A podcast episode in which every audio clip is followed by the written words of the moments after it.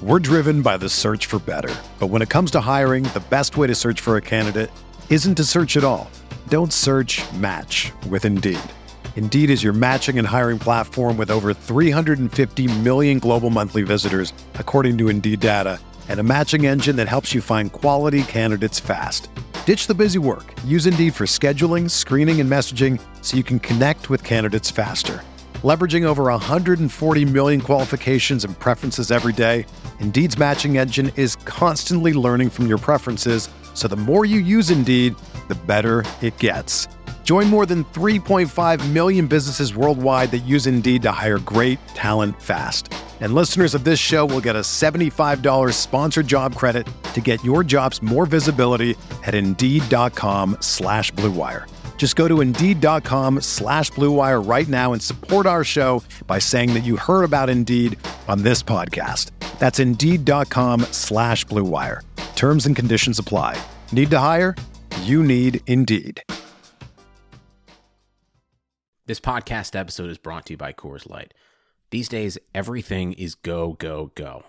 It's nonstop hustle all the time. Work, friends, family expect you to be on 24 7 well, sometimes you just need to reach for a Coors Light because it's made to chill. Coors Light is cold lagered, cold filtered, and cold packaged. It's as crisp and refreshing as the Colorado Rockies. It is literally made to chill. Coors Light is the one I choose when I need to unwind. So when you want to hit reset, reach for the beer that's made to chill. Get Coors Light in the new look delivered straight to your door with Drizly or Instacart. Celebrate responsibly. Coors Brewing Company, Golden, Colorado.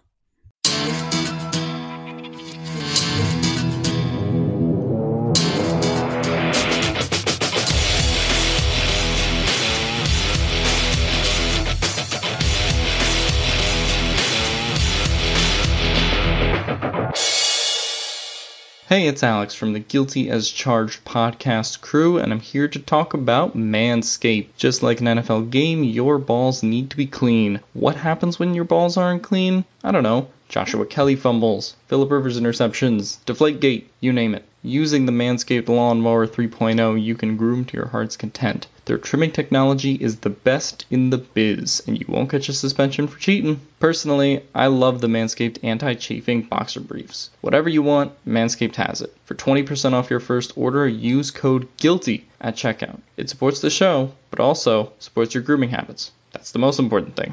We care about you. Again, that's code GUILTY at checkout for 20% off your first purchase. Now let's get to those Los Angeles Chargers.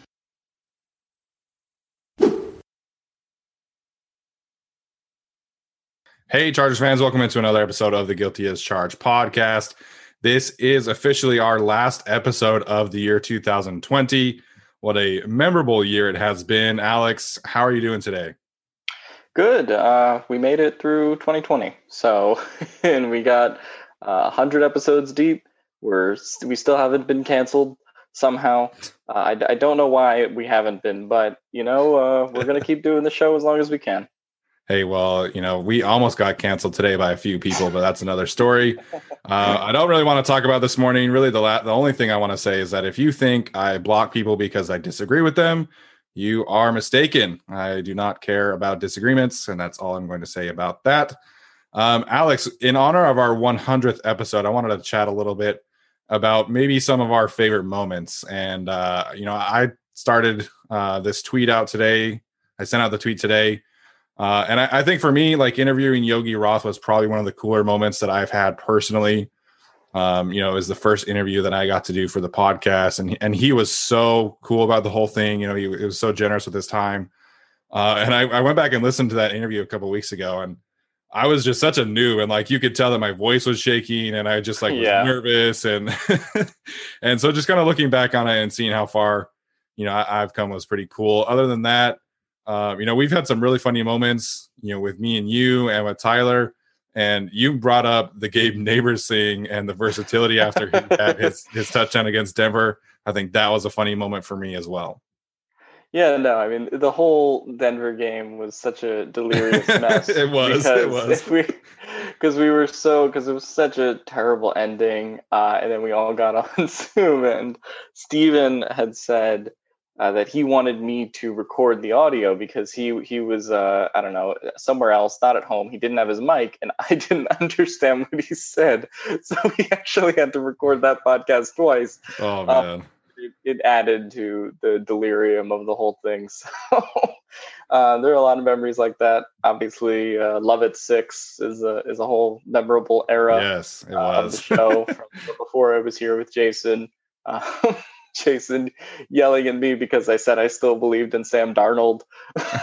So my first moment as a full time cast member. But um, no, I mean, there's there's so many memorable moments. Uh, it's been a it's been a memorable year for for better or worse, and mostly for worse. But uh, it's uh, yeah, it's been interesting, and I I can't believe we've done this since July. So yeah, it's, it's officially like six months for for me, I guess, and uh, ten months or so for you guys, almost a year. yeah. Um, and so the fact that we're still doing this and we don't hate each other yet, it's pretty good. It is pretty good, and you know, it, it's so funny. Like I'll, sometimes I'll sit here and and you know, I've never met Tyler or you in person, and you know, you know, we just talk on Zoom two or three times a week and, and do a podcast together. So it's just it's a super cool experience, and I'm glad that I get to share it with uh, the four of you guys. I've been, you know, catching Jason up. For those who don't know, he is back from uh, basic training, and I just like you know he's asking me about all these questions and things like that. And, and it just is it's such a surreal like conversation you know catching him up on a full season of of football. But uh it's been fun with him. And uh obviously jason if you're listening i hope you are um but welcome back my man. Yeah, no, I, I, we always talked about like uh, introducing Jason back to football and everything that happened in the NFL, but like I honestly don't know if we can get him through everything. Yeah. crash course over the next month, but uh, it's it's great to have him back on Twitter. Uh, it's it's great to talk with you guys every day. You know, when when I started the show and started coming on, I think I had like 200 followers, 250, something like that. And now I'm almost at like 400 something followers. I think I surpassed 400 a few weeks ago. So it's just been crazy talking to people on Twitter and bullshitting about the Chargers. And, you know, people think uh, people want to talk to me.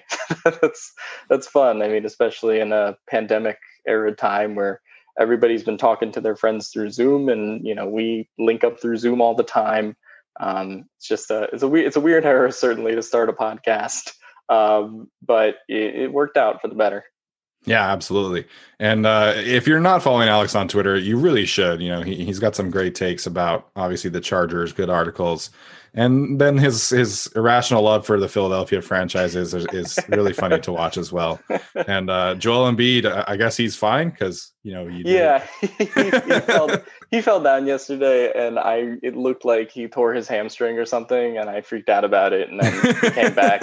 He came back and like took the team back from a ten point deficit to the Raptors. So it was a fun game. But uh, so yeah, my my Twitter is Chargers Twitter, and about seventy percent Chargers Twitter and thirty percent other shit you probably don't care about. But you'll stick you'll stick around, I think. Yeah, absolutely. You should. And uh, you know, speaking of the NBA, I think it's hilarious because they all went to the bubble with like crazy hairdos, right? You know, like Anthony Yeah. Davis had had braids and a big beard, and LeBron had a big beard. But now that now that it's a regular season, they're all like back to their normal hairstyles and things like that, which I thought was hilarious.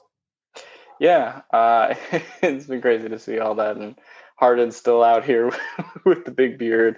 Um, Yeah. so we're still waiting to see what happens with him. But uh, it's uh, no, it's a it's a weird time for sports because it feels like every sport is kind of back. Uh, football is still going, basketball's still going, baseball starts up in the spring or whatever. Hockey's back in two weeks, so you know after this whole year where we didn't have sports for so long, it's uh, cool to have all these things going at the same time. And you know we're about to have a, a hell of a ride in the offseason with the Chargers, one way or another.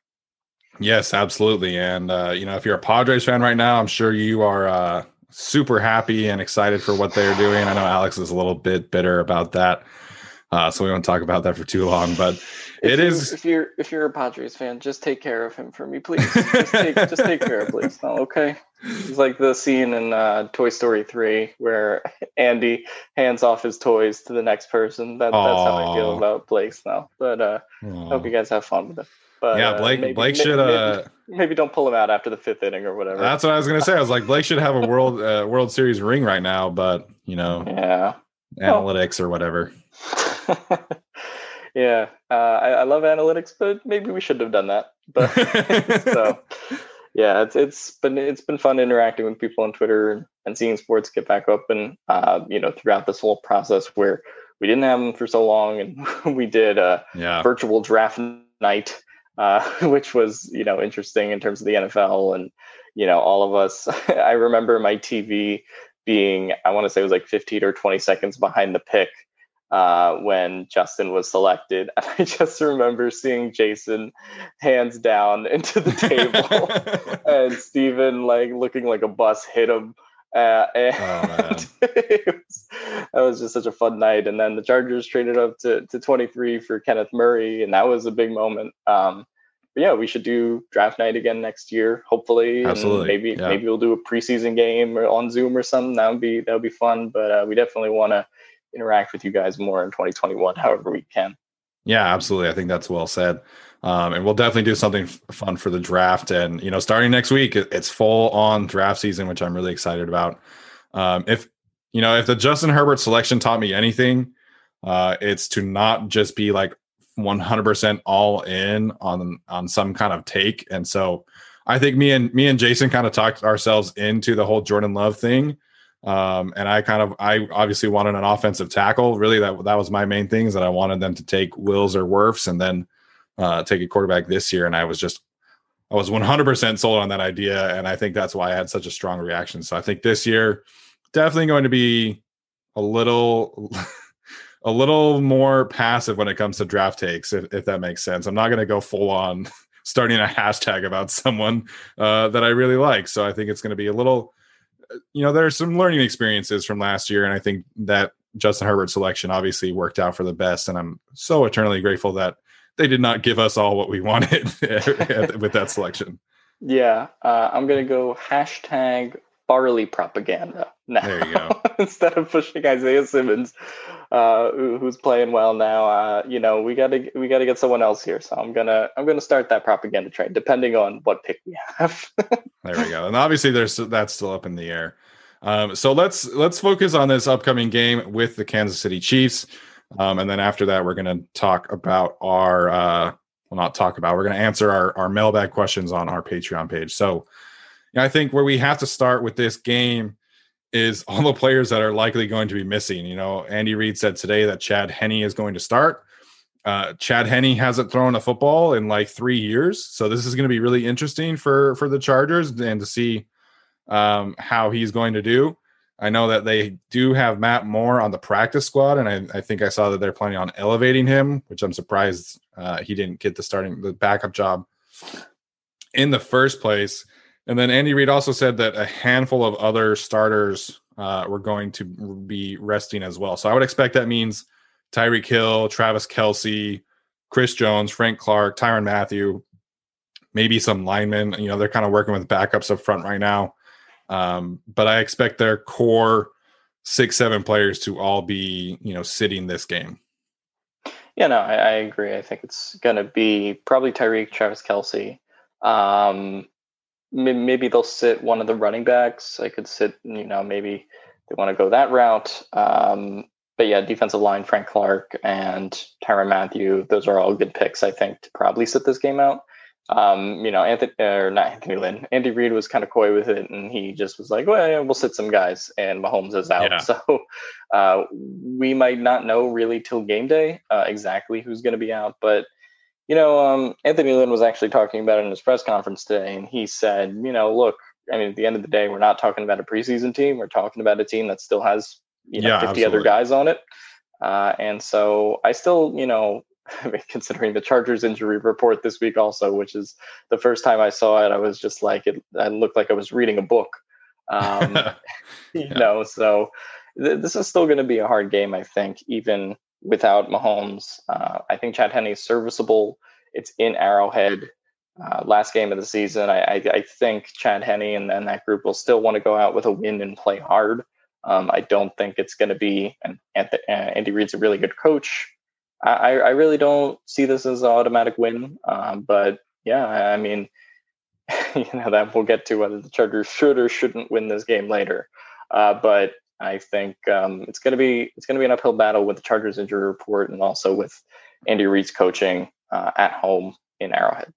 Yeah, absolutely. You know, ultimately, I feel like this game is going to be a lot like this last game against the Broncos, where really it's it's going to be sloppy. It's going to be not a lot of great execution on both sides, and at the end of the day, someone's probably going to win by a field goal. So, you know, we'll see. But um, the Chiefs still have weapons, right? Like Mecole Mecole Hardman's really good. He's he's very similar to Tyreek Hill in terms of his explosiveness. Uh, we'll see if Sammy Watkins play I, plays. I could see him maybe getting this this game off as well. But you know, Demarcus Robinson has had some good moments in the NFL as well. Um, you know, you mentioned Andy Reid. They have a great scheme. One of the, the one of the more well coached teams in the league, and and so we'll we'll see. Like, you know, we'll get to the Chargers right now. You know, Keenan Allen, Joey Bosa, Brian Bulaga, they're all probably out, um, which is probably the right decision. You know, we talked about that um, last week with Joey Bosa and his concussion, just not really worth the risk of him being out there in a week 17 meaningless game. Um, other than that, Casey Hayward might miss this game as well as Rayshawn Jenkins. So the secondary could be a little shorthanded as well. And last week, you know, I, I thought people were kind of talking about the defense as, as if they played well, but really just the Broncos, they were not super crisp. Jerry Jeudy probably could have had two touchdowns in that game. Uh, and so we're probably going to see this defense struggle a little bit again on Sunday because they're not going to have a pass rush. Uh, and the secondary minus Michael Davis is is not going to be pretty either. Yeah, um, if if they don't have Casey Hayward, they don't have Rayshawn Jenkins. Uh, that turns into a really big issue in the secondary. Yeah, uh, as we've seen in some of these games, and you know, minus Joey Bosa, minus Melvin Ingram, I don't trust this defensive line to get consistent pressure. Uh, I mean, maybe Jerry Tillery finally has a game again, or maybe Isaac Rochell goes off, but I, I just don't see anybody but like Linval Joseph getting some occasional pressures and, and maybe a, a quarterback hit. Uh, I, I just don't think it's going to be all that consistent. Uh, I, I, am confident in the linebackers. I think they can yeah. stop the running game. Uh, they've been really good the last couple weeks with uh, Denzel Perryman, Nick Vigil, uh, Kenneth Murray as well. I think all of them have played pretty well, uh, which has surprised me because they they experienced some losses at linebacker earlier in the year with Tranquill, um, and obviously Thomas Davis didn't return this year. But um, they really, I think, shored up that second level as the season's gone on, uh, and it's played a lot better. So I'm confident in the second level of the defense, but yeah. Yeah. With, with all the injuries and the secondary and defensive line, uh, yeah. Yeah. I mean, they, they just are what they are at this point. As far as like shutting down Bosa, um, yeah, I mean, I, I feel like that kind of sets in line with what I said, which was they were never going to officially shut down Bosa, but you know, two concussions, he's probably not going to play the last two weeks, uh, yeah. and that's what ended up happening. Keenan Allen's on a bad hamstring right now, so you know, I don't think they want to take any risks with him tearing it or something. Uh, so he'll sit, and I just think that's what the team's going to be. They're going to be without some of their guys. Um, you know, we might finally get Joshua Kelly active for this game, which Anthony said. Um, but you know, I mean, this is a week 17. You know, six and nine team. That's you know, kind of, you know, uh, you know, limping towards the finish line, and the injury report is pretty indicative of that. Yeah, this is really it's really going to feel like a preseason game. You know, I know obviously, you know, they've had these other games, but it's going to be a lot of backup players against a lot of backup players. And so we'll have to see um, you know, ultimately I think Justin Herbert's going to be able to to get the job done, but um, you know, just kind of looking at this injury report, uh, I should also mention that Donald Parham uh, obviously not con- not confirmed. Um, but we know Hunter Henry was on the COVID list, and now Donald Parham is listed with an illness. So, uh, you know, just kind of connecting the dots and maybe thinking that he might have COVID, which uh, would be a tough situation, you know, if they're dealing with Stephen Anderson, Matt Sokol, and probably Gabe Nabers as their three tight ends on Sunday. But, um, you know, we'll have to see if that gets confirmed later on. Gabe Nabers, versatility king. Yeah, we, we got we got to put him in starting tight end now. Which I think he could do well. I mean, you know, just give him some more snaps. I think in that scenario, you know, Stephen Anderson probably plays the majority of the game, and, and they have been doing a lot of more, you know, three receiver sets ever since Virgil Green went down. Um, but obviously, not having depth there is is going to be interesting. So I wanted to talk about, you know, in terms of Brian Bulaga being out. I think Storm Norton. I thought he played rather well on Sunday. I, I do. Um, and you know, he's been one of the more consistent players up front over the last couple weeks, and so I think it's going to be good for him to get a full week uh, of starter reps and and finally uh, know like the entire week that he's going to be starting. So, you know, obviously he started against um, against the Patriots when Sam Tevi had his baby, um, and then you know he's been playing a lot the last few weeks, but most of it has just been because Brian Bulaga can't finish the game. So I'm excited to see what Storm Norton can do with a full week of practice and. Uh, you know, I, I really do think that he probably is, ends up being a swing tackle next year uh, over, you know, I th- over Sam Tevi and potentially Sam Tevi and uh, Trey Pipkins. But we'll have to talk about that once we get uh, past free agency. Honestly, Storm Norton's been maybe the best offensive lineman in these last few games. so sad. It's, yeah, I mean, it's been a rough couple of games for Sam Tevi, who I think started really well. Feeney Lamp ugh, not working well. um, they were pretty bad against Denver. And Turner, I don't know, he's been kind of up and down this year, but he hasn't shown me anything special to be like, yeah, I want to pay you eleven million dollars next year. Um, right. But I mean, that's that's just been the offensive line as a whole. It's kind of disappointing, and I mean, we'll get to this in the Patreon questions, but it's um it's just the offensive line that's kind of at its wits end, and I think it's truly with uh, Tevi and Feeney and Lamp kind of at the end of their contracts. Uh, you know, this is the first real, potentially they'll bring back Turner as well. This is the first real like inflection point uh, for this offensive line group. And like, honestly, based on how it's going right now, I wouldn't be surprised if it was kind of blown up entirely uh, yeah. in the off season. Yeah, uh, you know, there were a few questions on the Patreon page, so we'll we'll talk about that in a second. Um, a- as far as the keys to the game, I think for me, you know, it like everything this season, it starts and finishes with Justin Herbert. We, you know, I think we need to see him have a clean game. I would love to see them, you know, open up the, the playbook a little bit more and, and let him attack the the Chiefs defense down the field. Uh, I don't think he's going to get the yards record, but you know, I just want to see him have a nice, clean football game. Uh, you know, maybe two or three touchdowns would be nice. Obviously, get some distance between him and Baker Mayfield. But more than anything else, I just want to see them, you know, just unleash him. Like there's no point in holding things back anymore. You're you're at the last season, your last last game of the season. Just let Justin Herbert go out and do his thing, throw the ball down the field, which we didn't see a whole lot of last week. Uh, I think he only had like two or three passes that went 20 yards or more. Um, so just let Justin Herbert get back to what we saw in the middle of the season and, and let him attack this defense down the field. Uh, I, I really liked seeing him last week use his legs a little bit more. That was a lot of fun for me. Um, so I just think you know it starts and finishes with Justin Herbert. Uh, just got to play a clean, uh, nice, clean game this week. Yeah, I mean, back to uh, team fun. I just hope Justin Herbert has fun. Yeah, uh, that's, the, that's the main goal for this Kansas City game. But no, I mean, I'd like to see them open it up. Uh, we saw Justin Herbert use his legs a little against the Broncos, so maybe we see a little bit more of that uh, on Sunday against the Chiefs. I think that would be fun. Uh, maybe not on fourth and eight, but we'll we'll see what yeah. they had to do there. um, it worked though, but uh, yeah, no, I mean, I, I, honestly, in this game, you know, you got no Keenan Allen. Mike Williams will probably play, but I, I really want to see, you know, this is kind of the last outing we'll see for a while from Tyron Johnson, Jalen Guyton, uh, and, and some of those guys. So I really want to see kind of who emerges, I guess, you know, from the pile yeah. and, uh, you know, sort of becomes a real big contributor next year. I don't think this game will determine that because obviously the Chargers and Chiefs will both be playing backups and they're both depth challenged uh, right now for different reasons. Chiefs because they're sitting people, Chargers because they're injured.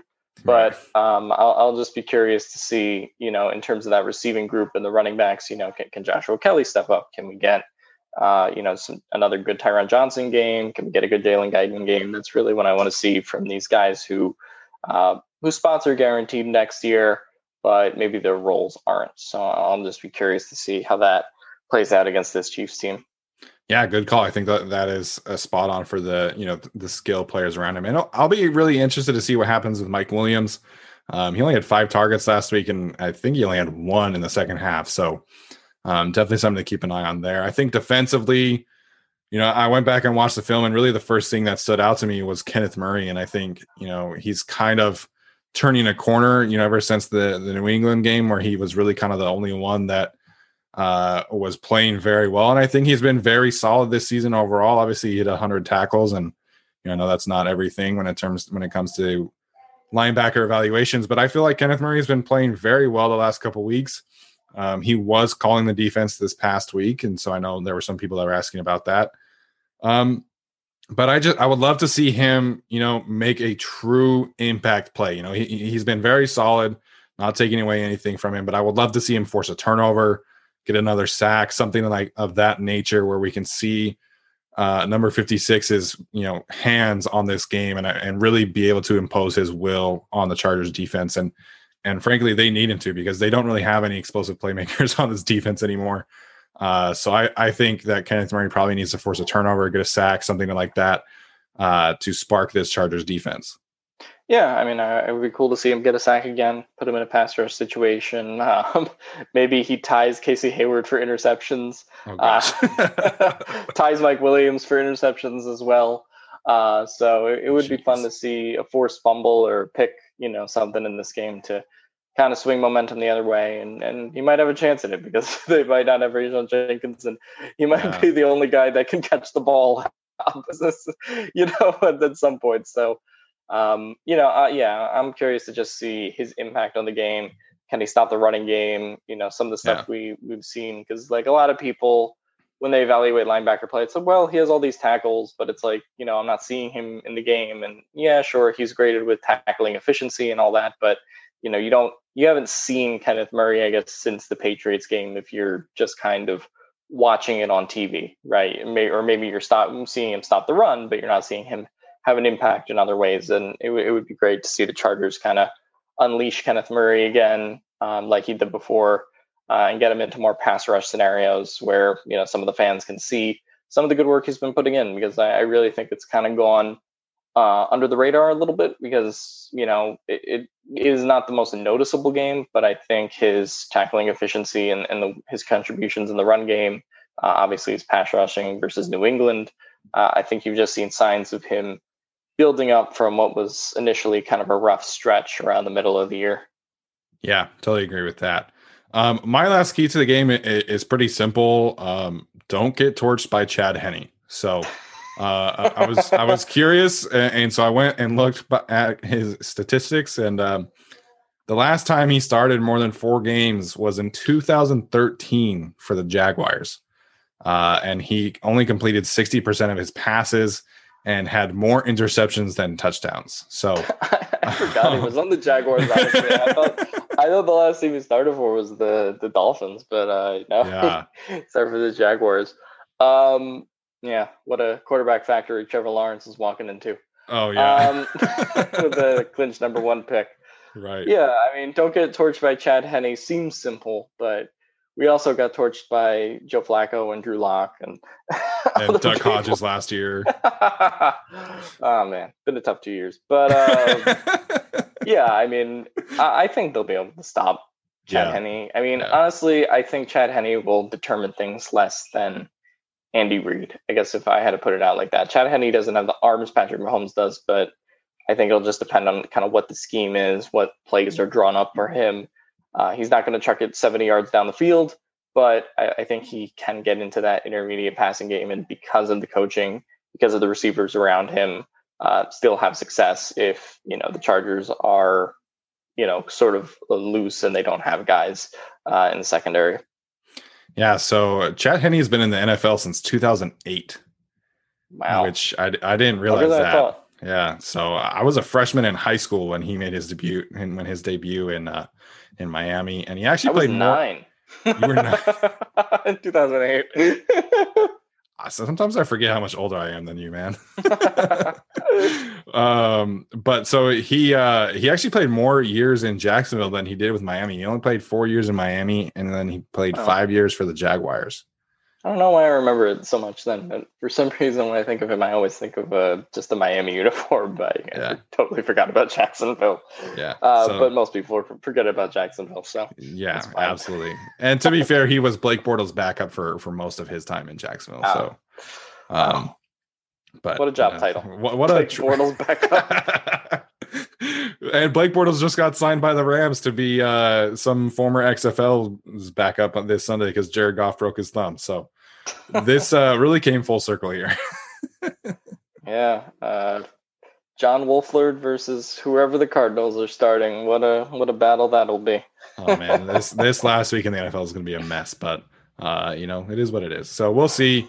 Um, ultimately, I, I do think that the defense is going to have some success, but uh, let's get to our our predictions of this very weird game with the charge with the Chargers and Chiefs. Um, I do think the Chargers are going to win. Like I said, I just think in the battle of the backups, I think the difference is going to be Justin Herbert and we've seen him get three game-winning drives in a row. And I don't know if he's going to get his fourth, but I do think he's going to get his fourth victory in a row. Um, so I'm going to go Chargers 27, Chiefs 23. So I'll say the win by four, cover the spread if you're into that kind of thing because they're favored by three and a half. Um, but yeah, I'm going to go 27 24 Chargers. Yeah, I don't know. I just have a nagging feeling the Chiefs win this one.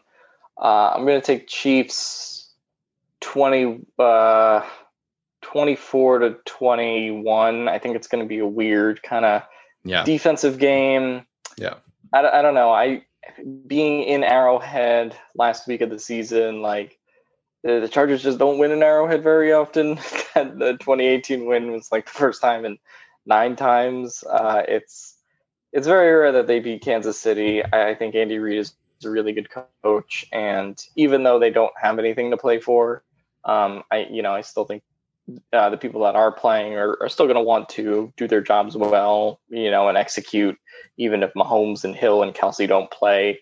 Um, I, I, still think they're going to come out and play pretty well. It I do agree that it'll be sloppy like the Denver Chargers game last yeah. week, but at the end of the day, just kind of think the difference is Andy Reid versus Anthony Lynn. And the only time that Anthony Lynn beat Andy Reid is when he coached like Andy Reid. So um, there's, you know, stuff like that that is, uh, yeah, I think it'll be close. I wouldn't be surprised if the Chargers won at all, but I don't know. I just have a nagging suspicion about going into Arrowhead this time of the year, and I, I wouldn't be surprised if the game just kind of ends up like it did last year, where you know it's a close game, um, and I think it'll be closer because Mahomes isn't playing.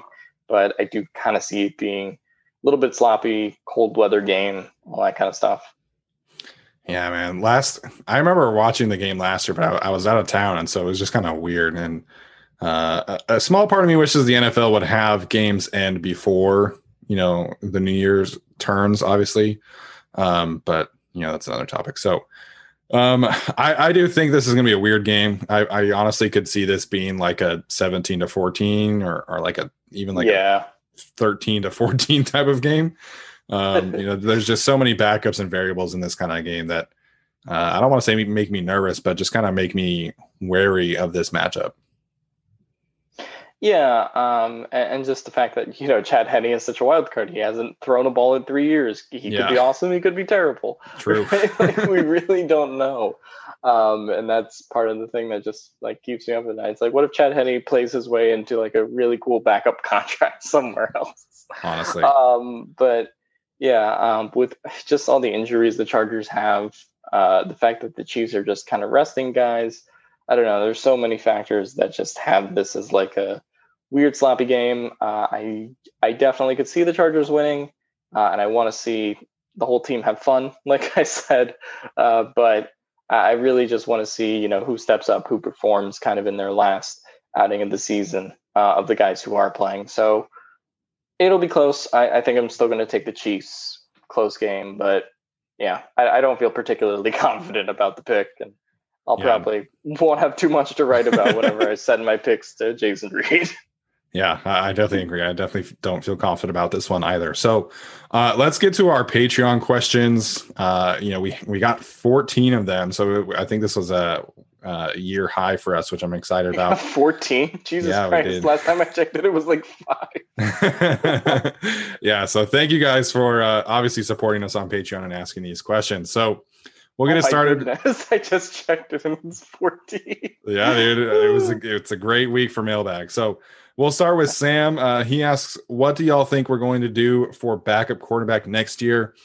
Um, you know, there was a, a report, or not necessarily a report, but one of the reporters I follow you know, floated the idea of Tyrod Taylor maybe going to a team like Washington or Detroit to kind of, you know, head their transitions into no, new quarterback eras. Um, I, I don't know if Tyrod's going to stick around. I think if he does want to stick around, I will be 100% in favor of him being Justin Herbert's backup.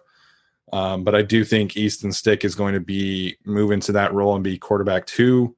Um, that being said, I would love for them to maybe either sign someone or draft someone in like the seventh round, bring some competition for that backup spot. But ultimately, I do think it is going to be Easton Stick's job to have uh, for the next few years. Yeah, I mean, I, I, would love to have Tyrod back. I just think the reality is he's going to go wherever he has an opportunity to, to play. Um, and if that presents yeah. itself like Washington, uh, I thought about the Jets, you know, if they draft a quarterback at two, like Zach Wilson, and then maybe they trade Darnold and have Tyrod, you know, come in to kind of compete for that job and maybe start from the gate. I could see that. Yeah. Um, I could honestly see a team like Denver. Um, you know, they have Drew Lock and they might bring in a veteran quarterback to kind of mess yeah. around and compete for that job. I could see Tyrod being that guy. Um, might need to increase his lung capacity for Denver. Oh, um, but um, but oh yeah, no, I, I, mean, I, I would love to have him back as a Charger. I just don't think it's going to happen. So I, I, do think there will be a transition to Easton Stick, and then maybe in like the sixth, seventh round or an undrafted guy, uh, they get uh, some kind of quarterback to be the third string. So that's ultimately what I think happens. If no team offers to Tyrod though to have a starting shot, I would love to have him back. Yeah, absolutely. And they'll bring in someone. You know, they they've traditionally like to have uh, three or four, sometimes even you know quarterbacks come in for training camp. Uh, so I could certainly see something like that happening. Um, we could have a Cardale Jones, Dwayne Haskins battle for the there we go. there we go. um, I saw that Dwayne Haskins is going to have some uh, have some suitors. Uh, I guess Carolina is interested in in him as a backup, but uh, I guess you know that's not really our uh, our area of expertise. So uh, Zach Whitaker asks, um, which two players other than Mike Williams, Trai Turner, Forrest Lamp do you not want to see the team bring back next year? Um, it's not necessarily that I don't want to see those guys back. It's just I don't know how much they're worth their their current contracts. And I would be okay with Forrest Lamp coming back as a backup. I just don't want him starting next year, which right. is unfortunate because you know earlier in the season I did say that he was playing like the team's best offensive lineman, uh, and then he just regressed in a big way. So I'll let you answer that question first. Um, anyone else that you would like to see this team cut or not bring back next year? Michael Badgley. Start yeah, with him. Good call. um, yeah, I'll start with him. Um, yeah, just I mean, he hasn't been good this year. He's missed a ton of kicks in empty stadiums, and I, I, can only imagine it getting worse if fans are back next year. So I, I don't like that uh, idea of bringing him back, but I, I ultimately do think he'll be back for training camp, and we'll see how it goes. Yeah, I, I honestly think I want to see Mike Williams back. Um, Forrest Lamp and Dan Feeney. Uh, I don't know. I mean, that's just going to depend on what the Chargers want to do with their offensive line, which we'll get to in a future question in a couple minutes. Uh, yeah. So I don't know. I I could see either of them coming back, but I do think it would be in kind of a depth reserve role. As far as other guys, Michael Badgley is one. Um, I don't know if there's uh, guys I really don't want to see come back.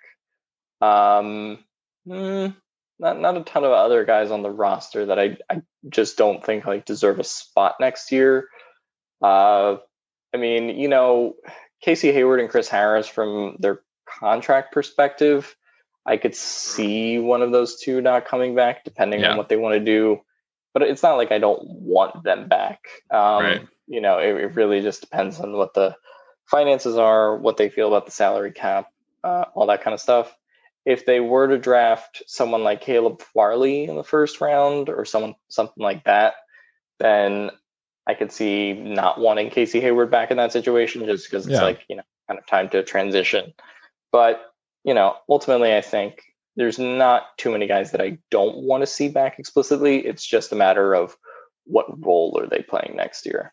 Yeah, I, I agree with that. And I, I do think they probably should cut one of Harris or Hayward Um, you know, just because of their cap hits and you know potentially having 30 plus million dollars tied into Michael right. Davis, Casey Hayward, and Chris Harris just really isn't that smart financially. So we'll have to see what they do there. Um, there were a few questions that kind of were the same ones. So Luke, um, Riley, and, and I believe someone else asked kind of what about your your dream offseason moves for this team, whether free agency, trade, or draft. Um, and obviously we had a, we had a free agent question about the offensive line. So I'll start there.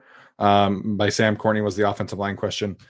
Um, in my dream scenario, one of David Andrews, the center for the Patriots, or Joe Thuney, uh, the guard for the Patriots, one of them comes to Los Angeles and uh, and signs with the Chargers. I think obviously both would be fun, but um, I yeah. would love to bring one or one of those guys in and replace you know Forrest Lamp or Dan Feeney uh, with someone that has played at the highest level and, and, not like a bargain free agent signing like you know Russell Okung and Mike Pouncey were. I want like a true you know stud offensively up front.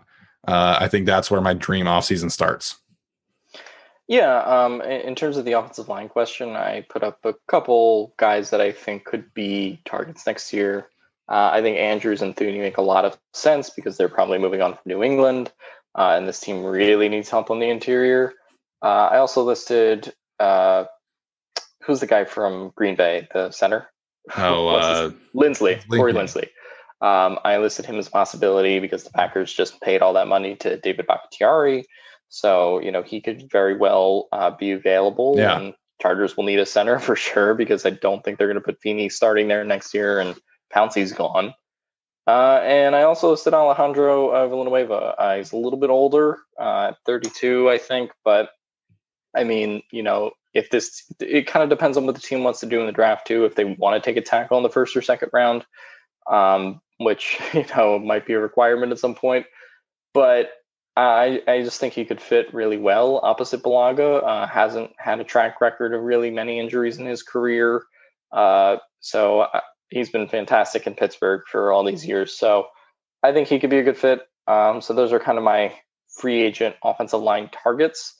Um, and then there are guys that I think could be this year's like Daryl Williams uh, in Buffalo, yeah. uh, just like a bargain guy that you find for one or two million who ends up playing really well right? Uh, so I think they might sign one of those kind of depth guys. But I definitely think bringing it back to the broader point, which is like, you know, the dream off season. I think it's blowing up this offensive line entirely, uh, other than Bulaga, yeah. and just resetting. You know, get one or two free agent offensive linemen, draft, you know, two, you know, one or two offensive linemen, get some depth kind of free agents that are cheap and have them fight it out, right? And and see, you know, who rises to the top. And then, you know, you can still have Storm Norton and Trey Pipkins in the background and, you know, whatever you want to do there uh, in terms of depth. But I really think that needs to be the first priority is uh, offensive line getting blown up.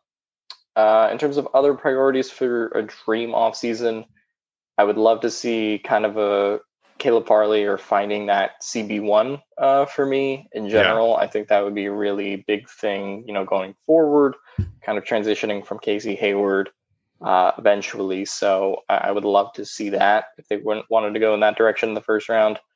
Uh, edge is kind of a focus for me, you know, not so much in finding like a first round talent or a second round talent, but figuring out what they want to do there because um, there's a lot of ways they could go. They could bring Melvin Ingram back on a prove it deal. They could start Uchenna Nwosu there. Uh, they they could start Tillery there. there's like so many options when you think about it. Yeah. Michelle, um, or you know, draft a guy, sign a guy in free agency.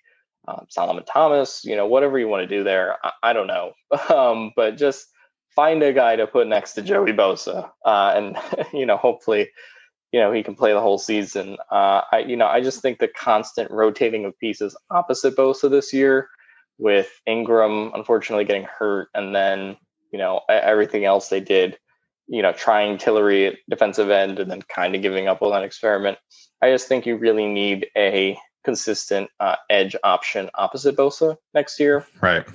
Um, other than those three things, uh, I think it's just really figuring out and adding more depth to positions. Uh, that would be my fourth thing. Is you know, if Derwin James goes down, if Joey Bosa goes down, I think you just have to have better depth. I, I think this team is top heavy because you do have guys like Herbert and Keenan Allen and Ekeler, and Bosa and Derwin, right? But I just think you need uh, some better depth uh, there that can take over reliably if someone has to exit a game, right?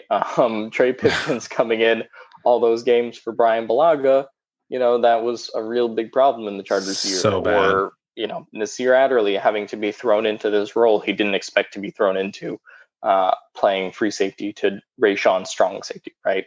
Um, so I think just improving depth and uh, players kind of developing behind these top line starters, uh, I, I, think that's crucial thing. So the four things I would say for dream off season: uh, blow up the offensive line, rebuild it completely, get a CB one, figure out what you want to do at defensive end and uh, ultimately rebuild depth on this team. Yeah, those are good calls. And I think, you know, we saw kind of some bargain uh, contracts for this team pay dividends, right? And Linval Joseph and Nick Vigil were kind of the, the two best uh, free agent signings. And so maybe, you know, taking a swing on some veteran guys instead of, you know, kind of that middle tier could pan out for this team. So I actually brought up, I actually wrote down some free agents that I was interested in. Obviously, you know, once teams re-sign their guys or not. We'll be able to talk more about them, but um, I was really interested in potentially you know bringing in a veteran pass rusher. Um, you know, uh, Justin Houston guy was, was interesting and jumped off the page to me, and Ryan Kerrigan from Washington. Uh, I think he's going to be looking for a starting opportunity somewhere, and, and, I don't think that's Washington because of Chase Young and Montez Sweat and things like that. Um, so I think those two guys will be interesting as pass rushers. And you know, if, if Jared Tillery is a defensive end, then that means that they have to address the defensive tackle. And so, right, I think bringing in you know a veteran guy like Mike Daniels or Larry Ogunjobi from Cleveland, I think I'm saying that right. I don't know honestly, um, but someone like that to kind of fill in behind Linval Joseph and Justin Jones to to provide some uh, you know a different kind of defensive tackle would be nice um, really behind those two guys. I mean, like Damion Square and, and Breiden Fehoko, like and Cortez Broughton. So I'm not really loving that depth. So I think for me, really the focus of this offseason is just kind of I don't want to say blowing up both sides of the offense of the lines, but I think really the focus is rebuilding, you know, the, the line of scrimmage for this team because frankly, it's just not good enough. The depth isn't good enough. And you know, Joey Bosa cannot do everything on his own on defense. He needs some help. And um, you know, speaking of Brian Bulaga, I I don't you know teams have people have asked me if they should move on from him. They can't. They have to keep him. They have to be able to get some value back from that contract. Um, and then they have a team out in 2022. So uh, I think Brian Bulaga probably is the the one starter that I, am fine with it. I would love for him to stay right. healthy. This season was just kind of it was really hell for him. I mean, he got a yeah. concussion, he hurt his back, he hurt his knee, he hurt his ankle. Like he he's just had a tough season. And I just think you have to hope that he is healthy next year going forward. Yeah, I mean, I was talking with people about like bringing in a free agent offensive tackle, right? Because unfortunately, we saw Okung's career kind of end here because of the blood clot issue. Um, you know, Bulaga had a rough year. Turner kind of had a rough year uh, for different reasons, uh, but both both of them yeah. were injured. So it's like you know a lot of people are just like, oh well, if you sign an older offensive lineman, you know, then they have a higher risk of injury. It's like okay, but that doesn't mean that you shouldn't sign a free agent, right? And, you know, right. we saw the Cleveland Browns uh, sign Jack Conklin, and he's been fantastic for them, uh, right? So it's like I, I, don't think that you shouldn't spend money uh, on free agents just because you think, you know, you've had bad luck before, so you shouldn't try it now. It's like I don't know. I, yeah, I yeah. just don't get that kind of mentality. Um, but you know, I look. I think the Chargers have been unlucky, but I, I still don't. To me, the issue with Bulaga and Turner, actually, the more I thought about it, was that they just kind of bet their offensive line on that, and they didn't address offensive yes, line in the draft. Right? Absolutely. To me, to me, that was the bigger issue than like, okay, well, we found these two older guys who are playing, you know, uh, offensive line positions. You know, so that was just my thought. Um, to me, I think if I had to bet on the one area where I think Telesco will get external free agents, uh, I think it will be the offensive line. Yeah, we'll see. I, I'm a little hesitant. I, I understand, you know, the gripe of of not wanting to sign another 30 year old offensive lineman. I get that. Um, but if it were like my dream, like if the way that I'm rebuilding this this offensive line, I would cut Trai Turner, save that money, and then go to Joe Thuney or David Andrews and just give them a blank check and say, how much do you want to come to this team? I think those two really like are the are the headliners of this class, and we'll have to see um, who else pans out. There are some good guards I think that could make sense. Jon Feliciano from Buffalo, uh, Germain Ifedi from Chicago kind of jumped out to me, um, but we'll see. All right. So next question, Sam Courtney again it says, if a new coach is brought in, what position coaches would you hope are retained? And then you put in parentheses other than Pep. So yeah, Pep is Pep is the main one I think with a new coaching staff would I would want to stick around. Um, new coaches generally like to build their own staff, and so I, I'm not too confident that any new coach coming in would keep position coaches, but Pep would be probably the only one. Um, I think Ron Milus is a fantastic secondary coach. Uh, if he could stick around, that would be great. But really, other than that, I think that's probably it for me. Yeah, I mean, I think Pep would be the guy that maybe sticks around. Maybe a new coach brings him in and he gets promoted to like OC or something. Uh, that that could be interesting. Um, but yeah, I generally agree with the premise that most times when a new coach is brought in, it's clean house uh, for most of the staff. So, you know, I, I'd like to see Ron Milus continue. Maybe I'd like to see maybe Phil McGeoghan or somebody like that, you know, continue with the team. But you know, to me, it it's weird to I guess handicap a new coach with guys from the previous administration. Right. right? right. Like it would be if you told Joe Biden, like, hey, you got to work with these people from the Trump administration.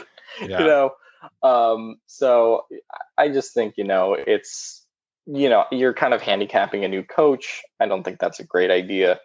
But, you know, if he interviews Ron Milus and likes him, sure, go for it. Um, I, would be all for that. But uh, yeah, I, I, think it's mostly Pep. And usually in the context of Pep, I think we're talking about probably a promotion um, if, if he does stick right. around.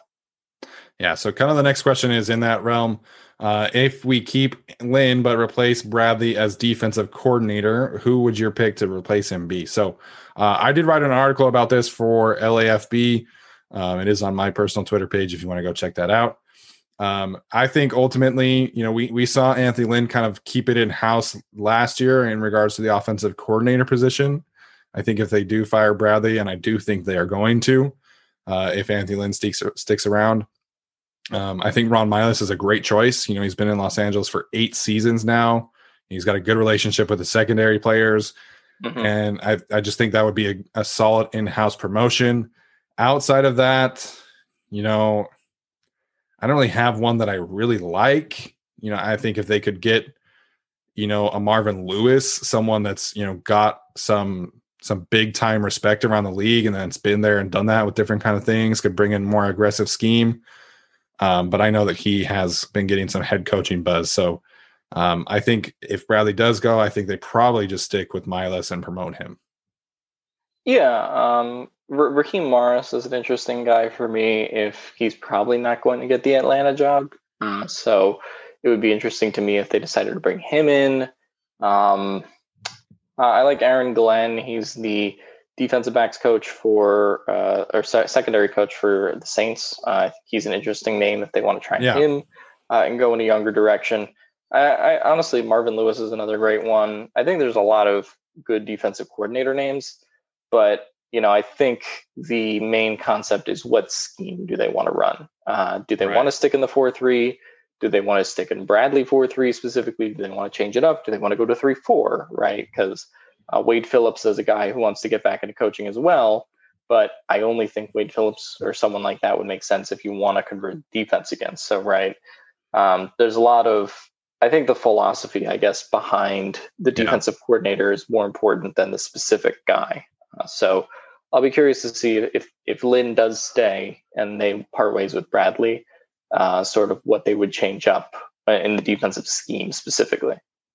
Yeah, I, I can agree more with that one. So the next question Do you think Mike Williams is retained at his $15 million price tag? Is should he be released or would they be able to restructure his contract? If he is released, do you believe either Guyton or Johnson are truly capable of being a wide receiver too? So ultimately, I do think Mike Williams is going to stick around at his current price tag. Uh-huh. Um, I, I, think that they're going to want to kind of wait and, and see with him. Um, if it were up to me, I would rescind that offer and try and sign him to a more team friendly deal because $15 million puts him, I believe, at the ninth highest paid receiver. Uh, and he definitely is not the ninth best receiver in the league. So um, that price tag should definitely change. I just I don't think it's going to.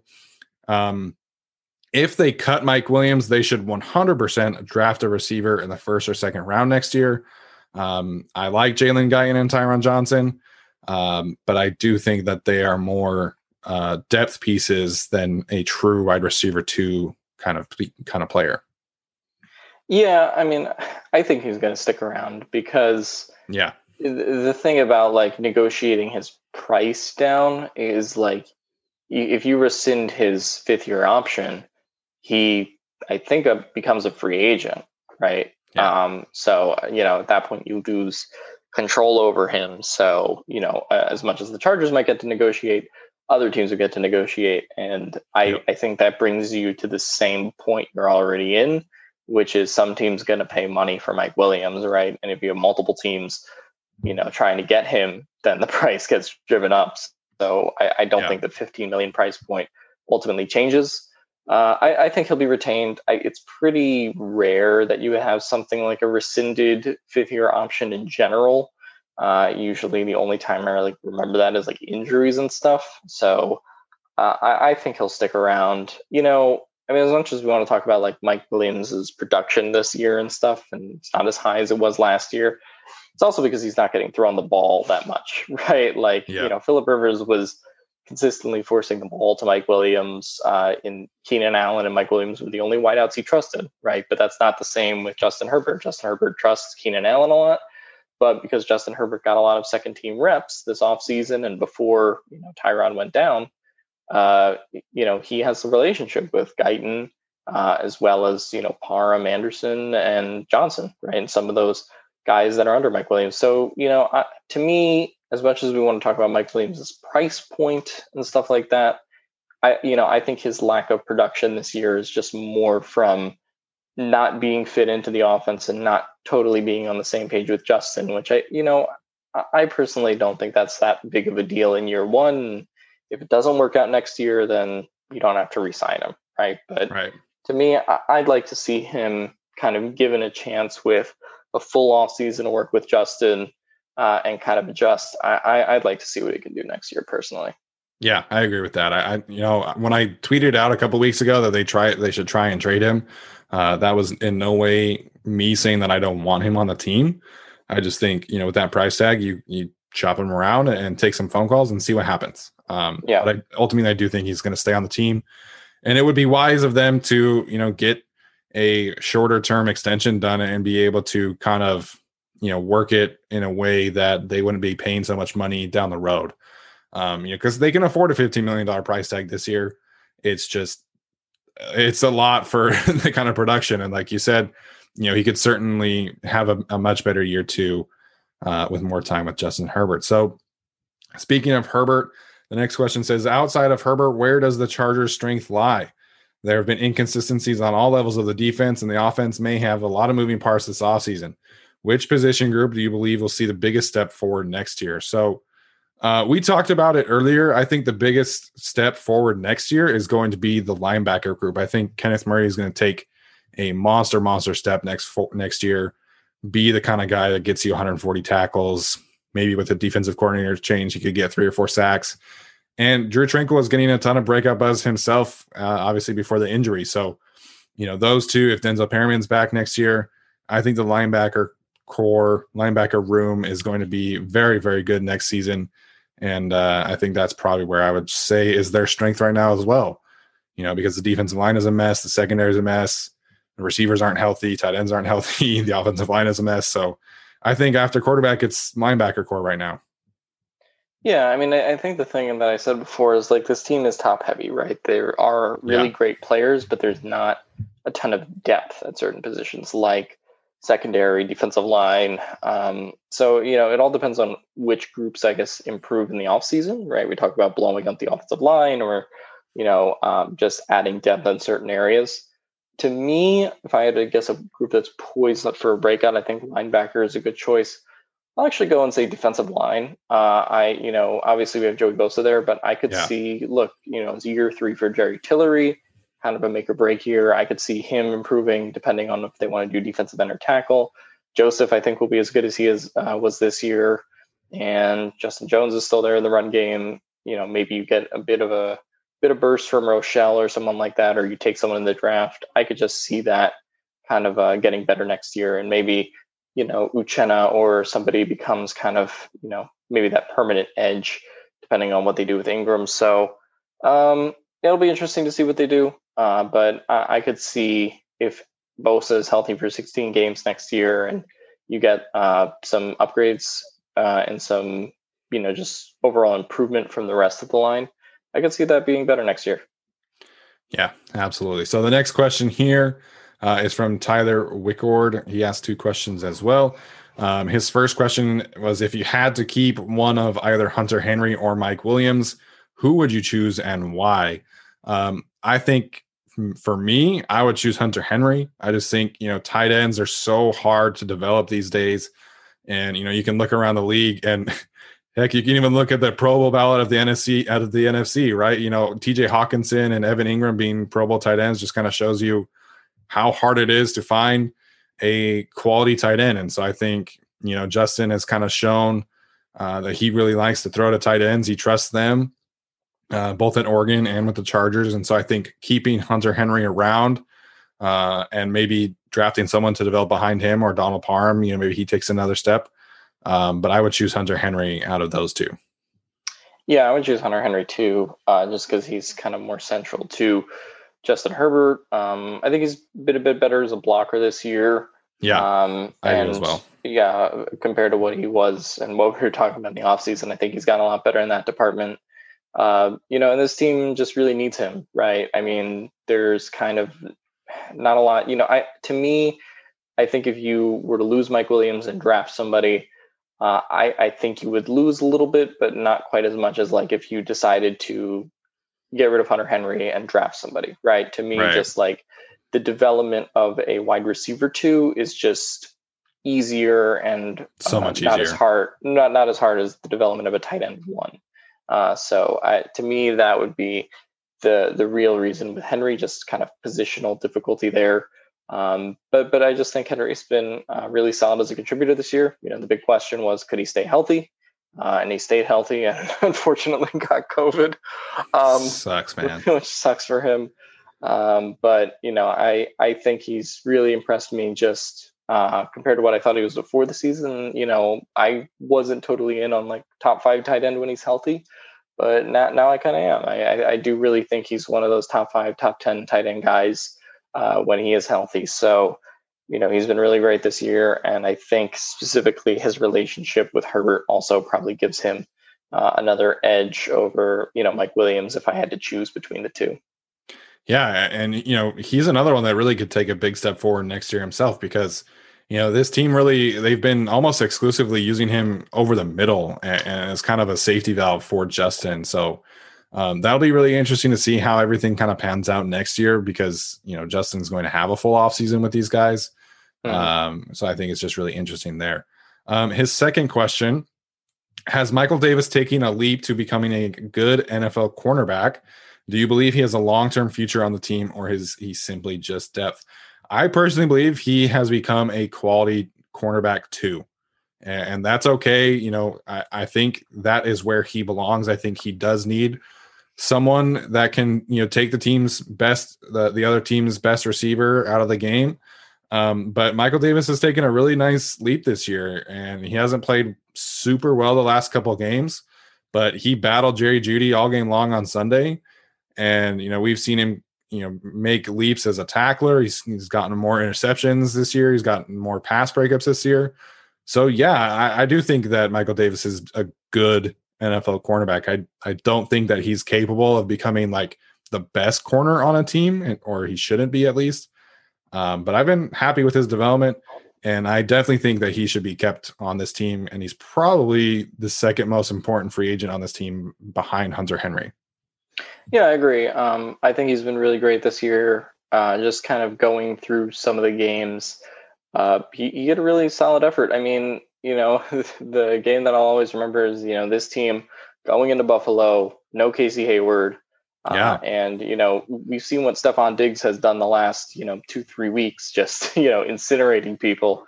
Uh, and you know Michael Davis in that secondary was able to shut down Stefon Diggs, um, right. which was uh, I think a really great achievement. I know he hasn't played super great the last couple weeks, but to me you can just tell his technique is more refined. Uh, he turns his head around now which is really cool. um, and uh, he just makes really good plays on the ball, and I think smart tackles as well. Uh, I think his tackling has definitely improved from from where it was uh, earlier, I guess, or in the off season. So you know, I honestly think, yeah, as you said, solid CB two, and probably now the second most important uh, free agent to Hunter Henry. So uh, you know, and he's pretty young too. He's 26, I think. So he's not going to like hit that wall soon, right? Where quarterbacks yeah. turn 30 or something. I think he'll still be kind of at his status for a while. Uh, and the important thing that I think he brings you is, uh, is speed, right? Like Casey Hayward and Chris Harris are not speed guys. And if you want to cover Tyreek Hill, like you need uh, Michael Davis. And if Absolutely. you want to cover some of those other speedsters in the NFL, like uh, I think you just really need to have him around you know, unless you want to get burnt every game. So um, I think he's developed into a really good contributor for this team, which is something I didn't, I did not expect him to develop into like a full time. I really want this guy at CB two for the year, um, but but I think he's developed nicely into that.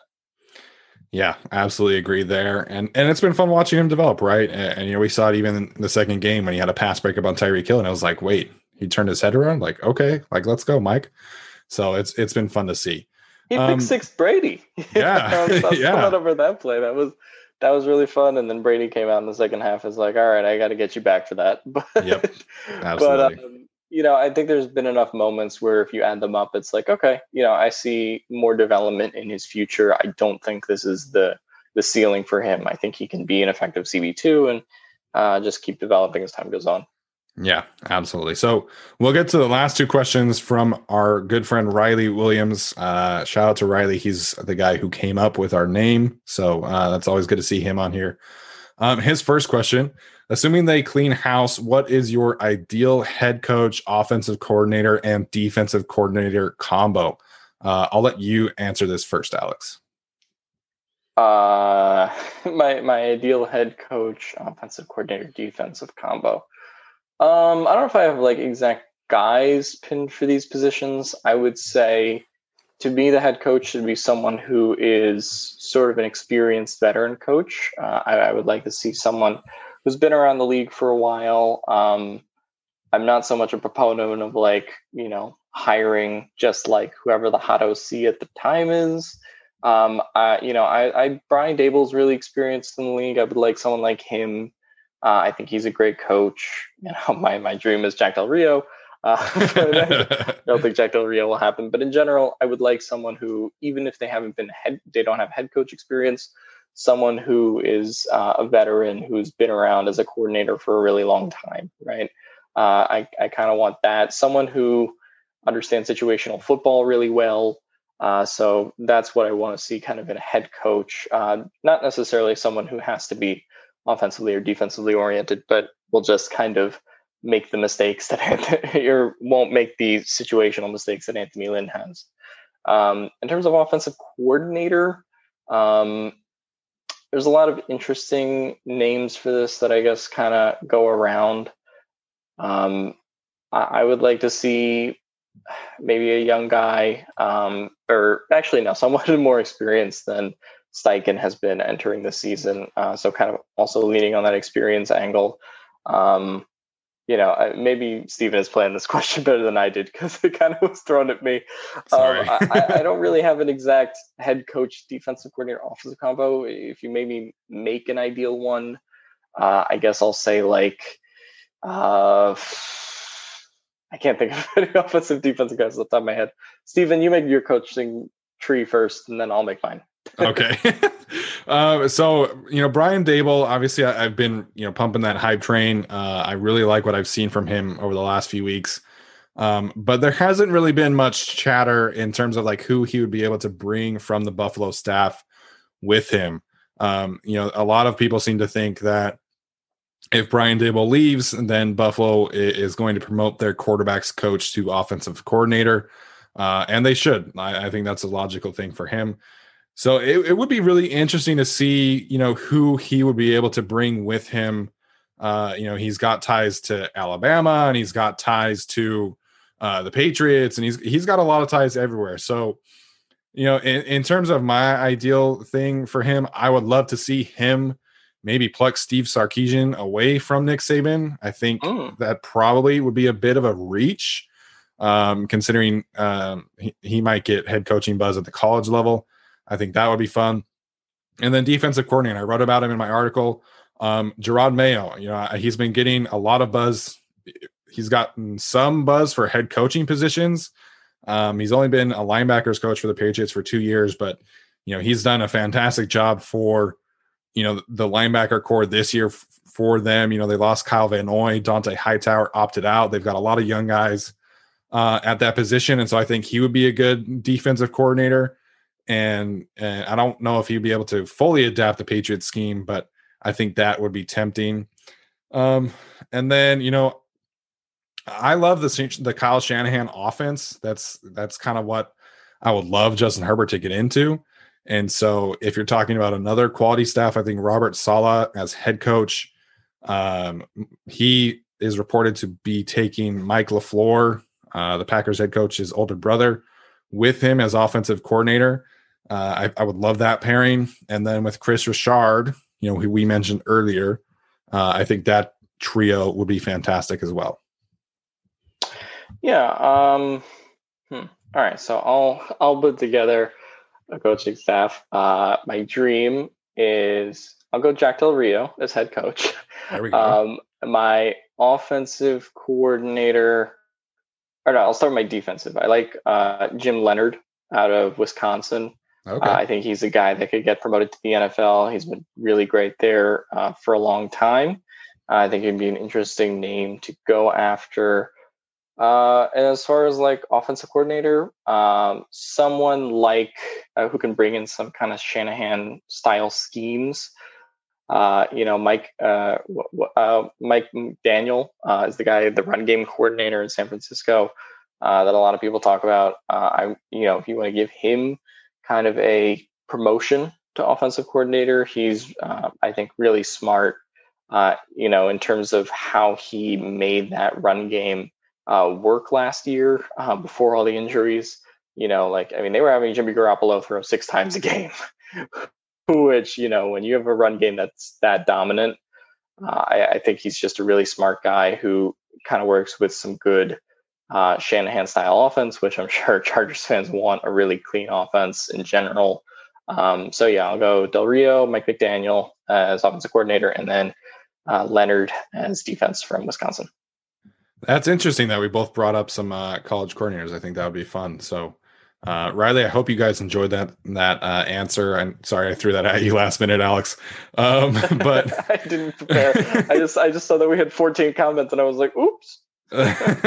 well, there we go. So, uh, I think those are some high quality coaching staffs. Like I said, you know, there hasn't been any kind of rumblings about you know who Daboll would would bring with him, which I think you know uh, we'd have to wait and see uh, about that. So I think Robert Saleh, you know, he has his connections through the Seattle days, and I think you know those are kind of more obvious. Um, but we'll have to wait and see. So the last question from Riley, assuming y'all have any spare time with job, school, writing, and podcasting, uh, what do you do for fun? So uh, if you follow me, I'm I'm a big you know uh, pop culture kind of guy. Me and my wife love going to movies and and going out to eat. I'm a big local business kind of person. Uh, unfortunately, with the with COVID in California, I haven't been able to sit down and eat at restaurants. But you know, and then we're big into traveling to uh, Disneyland and Disney World as well. So hopefully, getting back to uh, back to normal when once the vaccine hits and, and all that kind of stuff. Yeah, um, I don't know. I feel I feel like what I do for fun is this show. um, I'm like writing. Like I, it's not really like a job for me. I mean, I, I, I like just Yeah. doing it. Uh, and you know, in addition to like you know going to med school and becoming a doctor, it's like I don't have a ton of free time. um, but you know Yeah. what I like to do is all the sports. Uh, obviously, as I said, you know, I've always been a big sports fan. uh, You know, outside of the Chargers and you know all I like basketball, hockey. Um, you know, I also like tennis a lot. Um, golf, eh, really anything Tiger Woods related. I'm into, so I, I like watching sports in that way. Uh, I like reading up on the news, so I'm really boring, is what I'm trying to tell you. um, but no, I mean, I- I definitely am into movies uh, and TV shows. Maybe kind of like a more indie movie taste. Uh, I don't know. I I'm, I know Steven is big into like the Mandalorian and the big Star Wars and Marvel stuff, but I've always Yeah. been kind of more into uh, I guess artsy fartsy stuff. Um, so that's kind of um, sort of the stuff I'm into. But uh, yeah, I'm I'm super you know excited for all the stuff with uh, movies and TV coming out. But uh, yeah, I don't know. Whatever I post about on Twitter is probably what I'm into, but I, I definitely like catching a good uh, Netflix show or HBO show every now and then. Yeah, and uh, you know, one of the good things about the pandemic uh, is that me and Brooke actually discovered that we like going golfing. So uh, that was that was fun for us this summer because it was literally the only thing that we could do here in California. Um, so hopefully things open back up soon. Really, just want to get back to normal. Anyways, so uh, Alex, any other thoughts before we wrap up today? Uh, I guess I would just say I'm really thankful that we've gotten to 100 episodes. I'm thankful you and Tyler haven't kicked me off the show yet.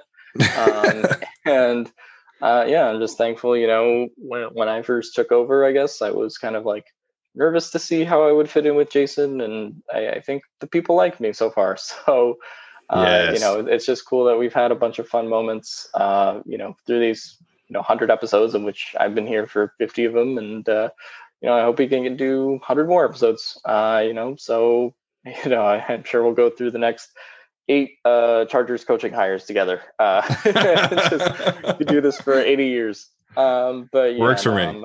Uh, yeah, I'm excited to see uh, you know where the team goes, and I like interacting with all the fans every day. So you know, I'm just thankful that we get to do this. Yeah, absolutely. I think that was very well said by Alex, and uh, you know, it's been a lot of fun for me. Honestly, I, I you know I've always been interested in doing this kind of thing, and uh, when Tyler and I and Jason had the idea back in January, man, that seems so long ago. Um, but you know, it's come together rather nicely for us, and you know, I couldn't be happier with where this podcast is headed. Uh, and thankful for Alex and Tyler being able to take their time out and and uh, you know accompany me on this journey. Just, it's just been really fun for me. Uh, getting able to talk about the Chargers this much has just been something that I've always been interested in.